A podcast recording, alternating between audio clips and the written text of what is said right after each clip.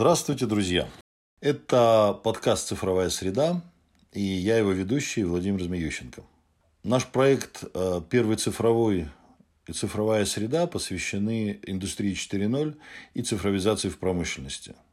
Это совместная инициатива, э, реализуемая группой Control2Go, одним из лидеров в области цифровизации промышленности и ведущим российским издательством корпоративных медиа «Люди People». Каждую неделю мы проводим цифровую среду. Это серия интервью, где ведущие отраслевые эксперты рассказывают о своих кейсах, обмениваются опытом и обсуждают актуальные темы в области индустрии 4.0. Проект создан специально для тех, для кого цифровизация – это не только работа, но еще и увлечение, возможность для развития.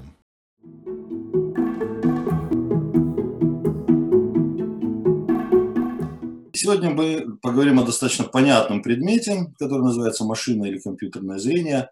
И, в общем-то, похожие технологии давно применяются не только в каких-то там суперсложных решениях, но и в быту. Условно говоря, мой мобильный телефон последние годы уверенно узнает меня даже утром. И говорят о том, что технологии распознавания людей в масках распространены, что, в общем, свидетельствует, что явно компьютеры уже умнее людей, потому что я, например, близких в масках опознать пока не могу. Но, тем не менее, сегодня мы поговорим о машинном зрении в железнодорожном транспорте, и поговорим об этом с Андреем Романчиковым, который является генеральным директором компании Локотех Сигнал, и Антоном Поповым, который является руководителем проектов как раз по машинному зрению, а, группы компании Control2Go.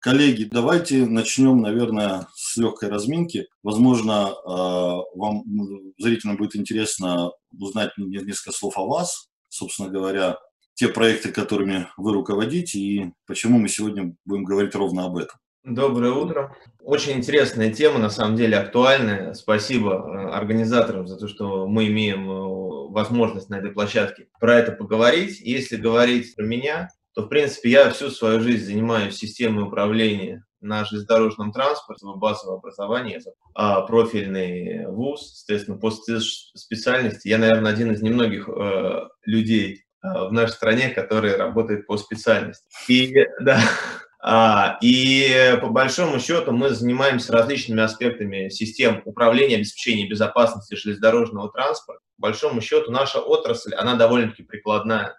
Мы не занимаемся фундаментальными исследованиями, мы по большому счету не генерим никакие технологии. Но если появляются новые системы связи, новые системы микропроцессорной техники, мы, как прикладная отрасль, их применяем. Машинное зрение – это один из uh, примеров. По большому счету технология, сказали, существует, она существует в каждом мобильном телефоне, у каждого человека. По большому счету сейчас она есть. Uh, мы сталкиваемся, когда нас везде распознают, когда мы куда-то заходим. Но сейчас пришло время, когда мы можем практически применить уже в задачах управления движением, обеспечения безопасности транспорта. Ну вот я думаю, что мы сегодня про это как раз и поговорим. Да, безусловно. Вопрос следующий. Антон, наверное, все-таки э, попросим вас еще пару слов сказать о вас и о Control2Go, и тогда уже приступим непосредственно к машинному зрению.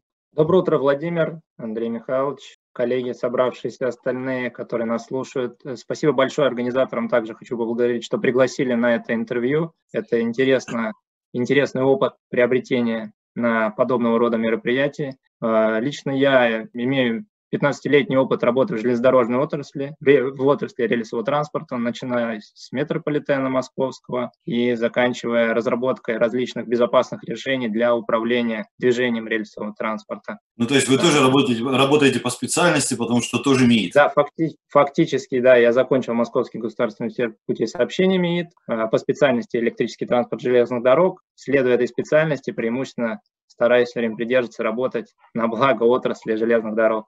Те решения, которые да, современные применяются, мы их исследуем на возможность применения в наших технологиях, которые мы интегрируем в подвижной состав, локомотивы. И если это возможно, то применяем. Машинное зрение – это очень перспективная технология, которую мы рассмотрели и решили, что ее нужно внедрять для локомотивной тематики, управления движением локомотива, повышения безопасности движения локомотива, облегчения труда.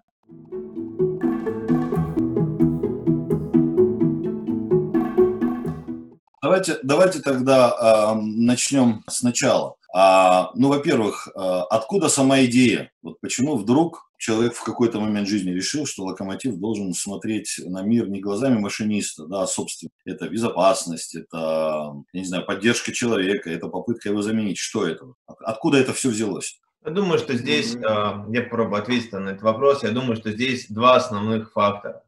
Прежде всего, естественно, везде, где в технологический процесс включен человек, мы понимаем, что это не оптимально поставившееся выражение человеческий факт. Да, человек ошибся. И здесь простое сравнение. Кто делает эту задачу лучше или потенциально может делать, машина или человек? В нашем случае, ну, под задачей, тут может быть разное. На самом деле, как сформулировать задачу, можно по-разному. Допустим, распознавание препятствий впереди поезда. Мы понимаем, что 5 лет назад, когда точность распознавания образов динамически меняющихся была там в районе 60-70%, человек мог делать это лучше. Сейчас за последние 5 лет, когда мы э, находимся в районе 98% в среднем по, а, ну, эта технология позволяет распознавать образов, мы понимаем, что машина это делает просто лучше. Дальше э, про, простой вопрос. Эта задача, ну, как бы она счетная или она творческая? Вот это сейчас есть понимание, и когда мы для себя это решение приняли, что это задача счетная, определение и распознавание там препятствий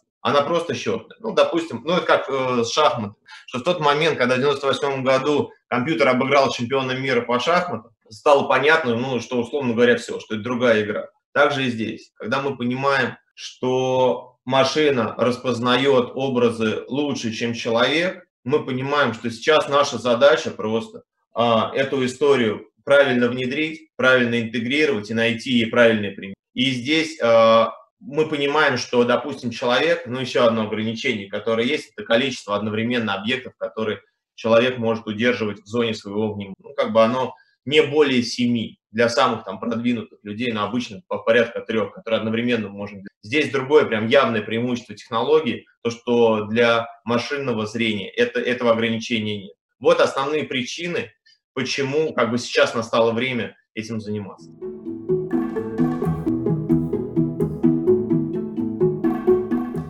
Ну, то есть, условно говоря, это прежде всего подстраховка, и в ряде случаев это совсем другая история, условно говоря, это робот. Правильно ли я понимаю, что в случае, если мы говорим о общественном транспорте, о железной дороге как об общественном транспорте или как о, о путях общего пользования, это скорее помощник машиниста, а, там, подстраховка и все что угодно. А если мы говорим о технологиях, например, перемещения грузов где-нибудь на закрытых площадках, речь уже идет о роботах, тех, о механизмах, которые полностью заменяют или дублируют человека. Да, безусловно, концептуально это действительно два подхода, которые вы обозначили, они таковыми и являются. Э, на замкнутой инфраструктуре, которая является маневровая зона, или, например, Московское центральное кольцо, э, есть возможность роботизировать движение, э, выйти на то, чтобы сделать движение беспилотным. На магистральном транспорте мы видим перспективу начать помощника машинисту, так как э, движение намного более интенсивное на магистрали, и машинисты перемещаются между дальними расстояниями, они больше устают. Э, конечно, есть сменность, безусловно, которая выдерживается операторами, но, тем не менее, концентрацию, которую нужно иметь при магистральной работе, она должна быть очень высокой. Тут э, стоит разгрузить все-таки машиниста как оператора локомотива.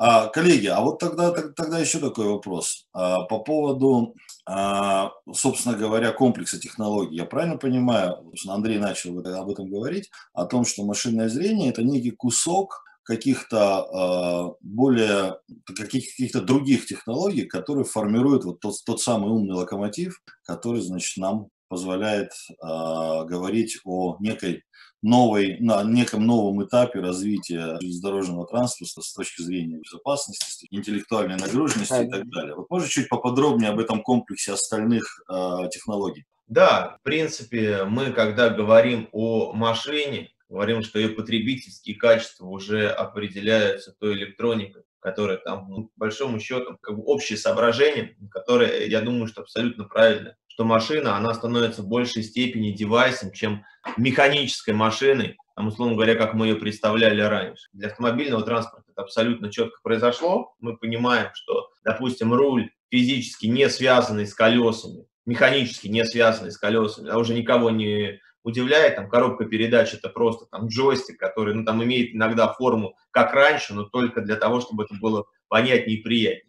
А приборной доски в современной э, машине нет, там только дисплей. Ну, то есть это вот то, что современная машина из себя представляет. А, локомотив или подвижной состав там, для метрополитена, трамвая, ровно такой же девайс. Поэтому здесь э, машинное зрение и камера, и те эффекты, которые мы можем с нее получать, это тот элемент, который просто необходим. Мое мнение вообще такое, что мы просто камера и сенсорику, про которую Антон сейчас сказал, должны ставить, безусловно, на машину всегда. И дальше, там, с, в ближайшее время мы будем находить все новые и новые применения. Если говорить про другие элементы системы, отвечая на ваш вопрос, то э, прежде всего, что может электроника уже сейчас делать лучше, чем человек. Она может оптимальным образом вести машину. Мы понимаем, что основной эффект – это, ну, соответственно, насколько оптимально ты разгоняешься, насколько оптимально ты тормозишь, и, и это прям пропорционально той энергии, которую ты потребляешь. Есть тепловозная тяга, дизельное топливо, электрическая тяга, это электроэнергия. И вот здесь расчет оптимальной кривой торможения точно, и это уже проверено абсолютно точно, машина делает лучше, чем человек. То есть э, в зависимости от уклона, в зависимости от, от плана профиля пути, она понимает, каким образом машину лучше. Для этого есть система автоведения, которая рассчитывает оптимальную кривую. Это тоже крайне важный для нас продукт, который у нас занимается компания АВП технологий, вот, и который массово внедряется, скажем, на российских железных дорогах, который а, абсолютно четко имеет прямой экономический эффект, что очень важно для заказчика.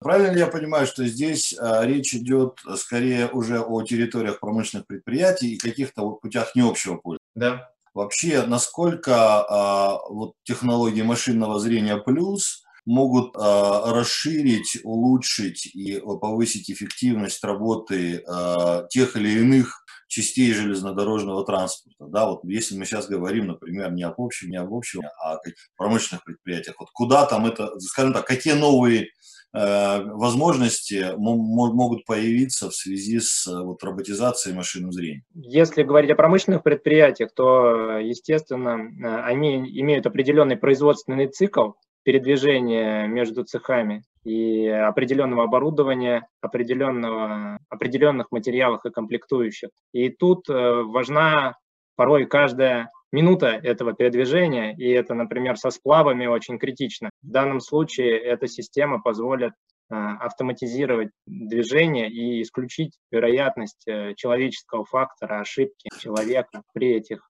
задачах. Еще бы хотел вернуться к магистральному транспорту, то есть основное в чем пока машинное зрение э, уступает человеку, это оперативное э, принятие другого решения, не того, которому система обучена. Таких решений в циклах, э, скажем так, предприятий промышленных, их почти не бывает. Там процесс отлажен и он выстроен в отличие от магистрального движения. В этом и заключается основной как бы, экономический эффект для предприятий. Очень важно, важна, как Андрей Михайлович отметил, безопасность, потому что косвенно она все-таки связана с экономическим эффектом, если мы говорим о перевозке, например, жидких сплавов.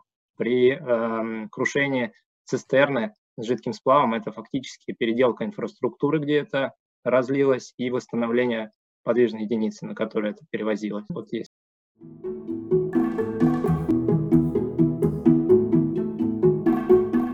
Слушайте, ну вот если, если речь, речь зашла о безопасности, тут всегда есть некий момент, который сейчас довольно активно обсуждается в связи с возникновением беспилотников и так далее, а, вопрос ответственности. Да, все-таки, кто отвечает за ошибку машины? Ну, условно говоря, за ошибку человека отвечает человек, ну, максимум его начальник. А вот за ошибку машины кто отвечает? Разработчик, владелец технологии, владелец компании, который владеет технологией, ну или, собственно говоря, сам компьютер, который, наверное, тоже можно как-то наказать. Все технологии, связанные с безопасностью, строятся на общепринятых стандартах э, безопасности. И эти стандарты проявились не просто так. Их контекст исходит из того, э, какими методами система должна обладать или какие, как должны выполняться определенные ее функции, да, как должно разрабатываться программное обеспечивание и строиться аппаратная платформа, чтобы не допустить подобных ситуаций. То есть существует, э, необходимо проводить соответствующие анализы э, рисков и последствий этих, так сказать, отказов и неисправностей, которые возникают, или тех или иных действий системы, э, которые при разработке, конечно, учитываются.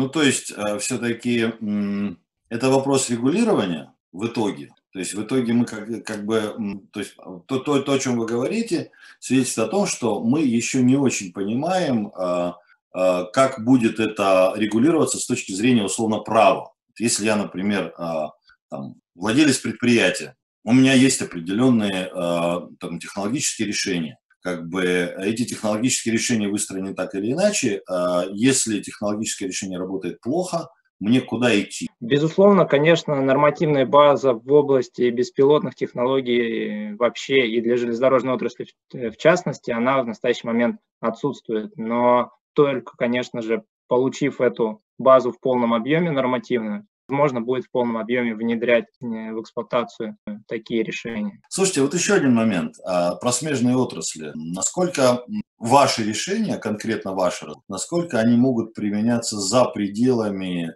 именно железнодорожного? Э, вообще технология машинного зрения достаточно универсальна, и набор э, сенсоров, как мы называем это видеокамеры, это радары, Э, могут применяться для разных решений. То есть все, где нужно что-то обнаружить, и особенно где это происходит с определенным периодом повторения, оно применимо. То есть этот комплект э, сенсорики и те алгоритмы, которые и те технологии, с помощью которых мы обучаем э, машину, она, они применимы в различных отраслях. Могут применяться для контроля качества продукции, например, выпускаемость заводом, контроля потоковых линий, автоматизации движений в шахтном транспорте, контроля э, нивелировки пути, контроля состояния самой шахты, снятия геометрических размеров шахты, что делает Марк Шейдер.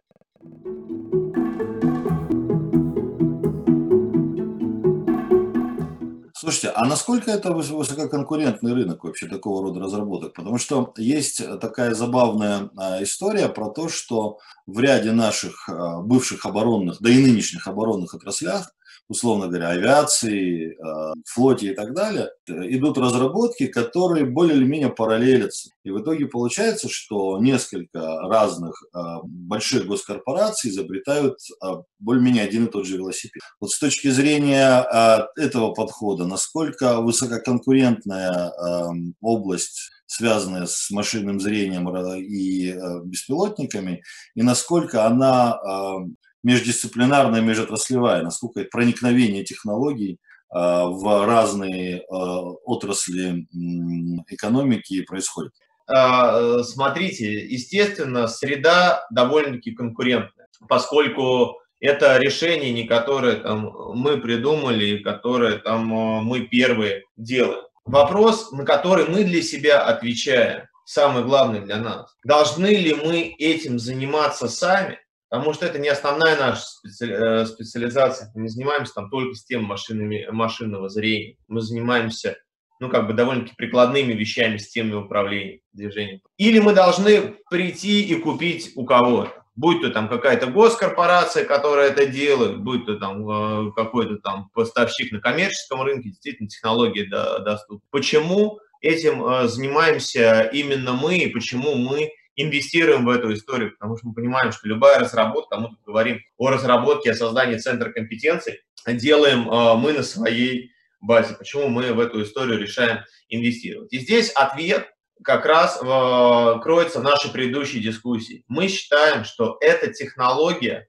абсолютно универсальная и имеет массу смежных применений. И обладая компетенциями а, по машинному зрению мы не только можем смотреть вперед для того, чтобы детектировать препятствия. Завтра мы можем смотреть вперед, чтобы определять состояние инфраструктуры, что крайне ценно для нашего заказчика и абсолютно точно востребовано. Геометрия пути, состояние объектов верхнего строения. Завтра э, мы э, и уже на самом деле сегодня мы можем оценивать там состояние пантографа, допустим, ну, каких-то механических частей а, машины как таковой. Уже сегодня мы можем а, ровно с помощью тех же самых технологий смотреть на машиниста, оценивать его психофизиологическое состояние, если, если мы говорим конкретно про машину. То есть, да, среда конкурентная, но здесь есть всего два пути. Либо этим не заниматься покупать готовую технологию, тогда ты будешь, что ты будешь уже покупать готовое применение. Либо ты развиваешь центр компетенции, делаешь это применение сам и имеешь возможность э, получать новые смыслы из этой технологии. Это ровно та причина, почему мы этим э, занимаемся, даже несмотря на наличие конкурентности. Если говорить в целом про конкурентную среду, ну, по большому счету, мы все здесь в начале пути, э, как в России, так и а, за рубежом есть пилотное внедрение этой технологии, есть крайне большой запрос на эту технологию, потому что все те вещи, о которых мы сегодня говорим, они довольно-таки очевидны для отрасли. И эти пилотные внедрения, они там разной степени успешности. Я не скажу, что у нас там успешнее, чем у других, успешнее, чем по большому счету серийно внедряемые э, технологии на данный момент. Э, поэтому э, говорить о том, что это сформировавшийся рынок сформировавшимися игроками нет. Это рынок, который находится в стадии формирования. Но основная, основные причины, почему мы решили этим заниматься, они все-таки не в самом машинном зрении, чтобы детектировать препятствия э, впереди. Это, для, это ровно для того, что это универсальная кросс, э, э, там, индустриальная э, технология.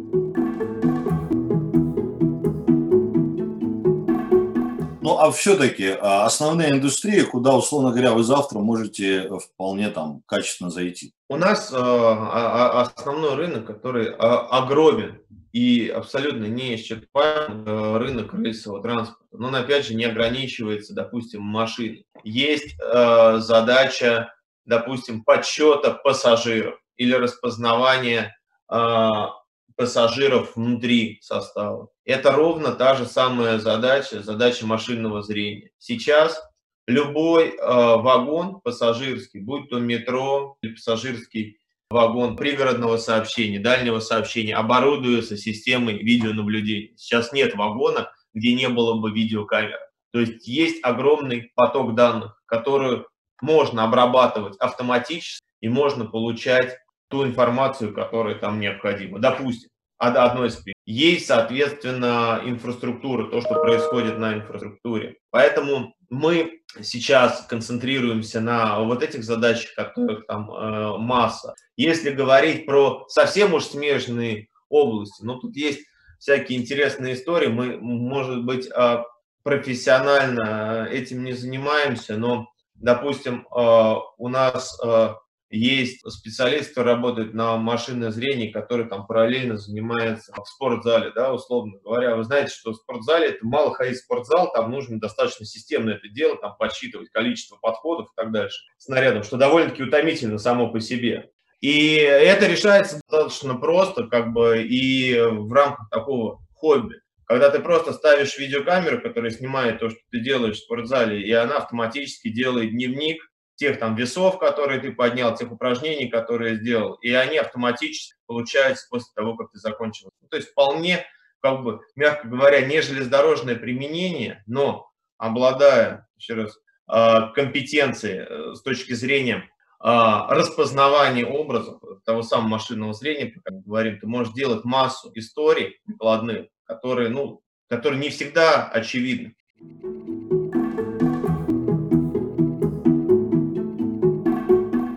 Ну, я так подозреваю, что все-таки это делает не камера, а не, не, не некие мозги, которые к ней прикручены. Да-да-да, камера это просто физически, ну, то есть камера, да, любая да. камера, там абсолютно бытовая, вот, которую мы сейчас используем для нашего. Ну, то есть, условно говоря, можно, можно использовать как хорошего тренера. А насколько все-таки вот нынче эти все технологические разработки э, универсальны и интернациональны? То есть речь идет о том, что мы работ, можем работать только на, условно говоря, России, на, исходя из регулирования, или только на полигоне 15-20, или вам все равно, где работать? Нам все равно, где работать. На самом деле мы активно с этой технологией, поскольку она абсолютно движим и э, за рубежом, но это опять же, не связано с отдельной технологией, связано вообще с глобальным там, позиционированием нас и наших партнеров. Вот. А, есть а, отдельные пилотные внедрения, где это абсолютно открытый рынок, э, в том числе и в Западной Европе. А, один опыт для а, в Голландии, не могу проект, но тем не менее, а, где пилотировать и показывать на те технические решения, те наработки, которые есть, и коммерциализировать можно везде. С точки зрения регулирования, ну, все по-разному продвинулись, но по большому счету полностью эта задача нигде не решена в России.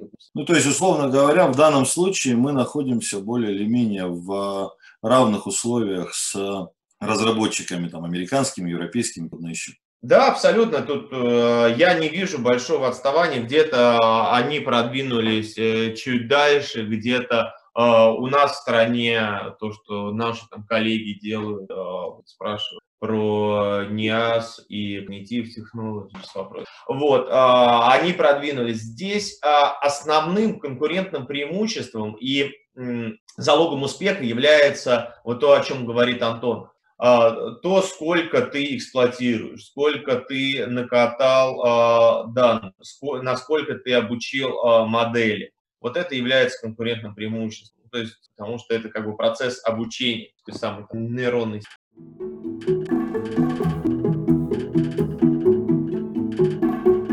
Ну, то есть, условно говоря, исходя из а, объемов наших, на наших железнодорожных перевозок и вообще исходя из объема индустрии, у нас есть все шансы быть достаточно продвинутыми с точки зрения а, вот, всех этих технологий машинного зрения плюс.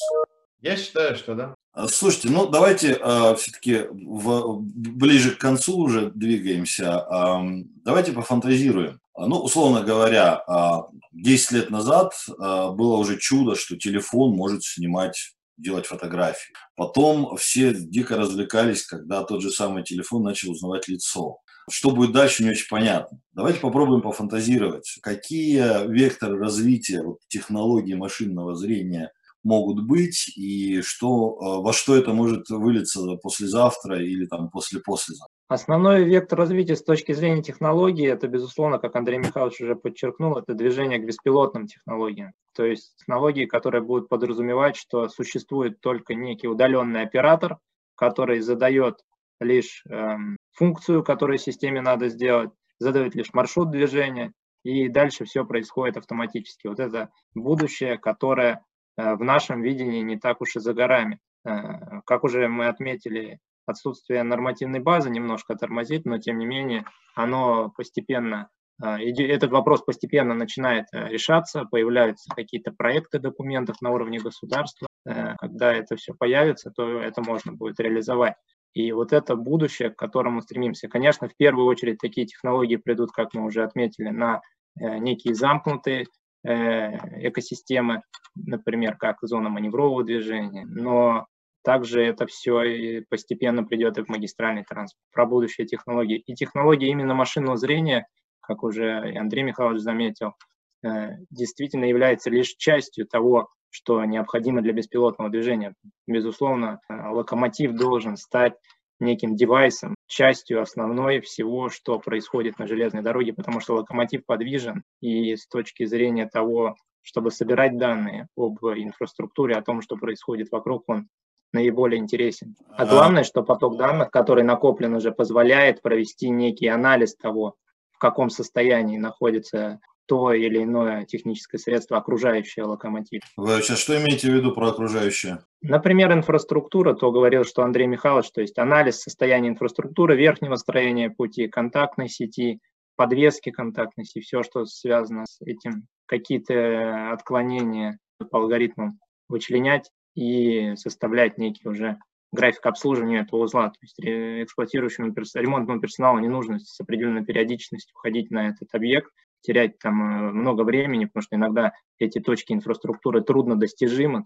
Там бывает 200 километров удаления от э, зоны, где сидит персонал обслуживания. А локомотив, проезжая это место, периодически может его э, заснимать и уже автоматически анализировать состояние. Отклонилось отклонился какой-то параметр или не отклонился. Ну понятно, то есть вы имеете в виду то, то что э, человек, человек это сделать может либо э, очень медленно, либо не может сделать вообще. Человек может это сделать, но на это требуется действительно больше времени и больше ресурсов. То есть нужно ехать в какую-то точку, а локомотив Понятно. проезжает. Понятно. Ну что, коллеги, наверное, на этом мы закончим наш разговор. Спасибо вам большое, было крайне интересно. Я думаю, что мы еще не раз в том или ином формате поговорим про такого рода интересные а, вещи. Еще раз спасибо. Спасибо большое. Спасибо за приглашение. Спасибо.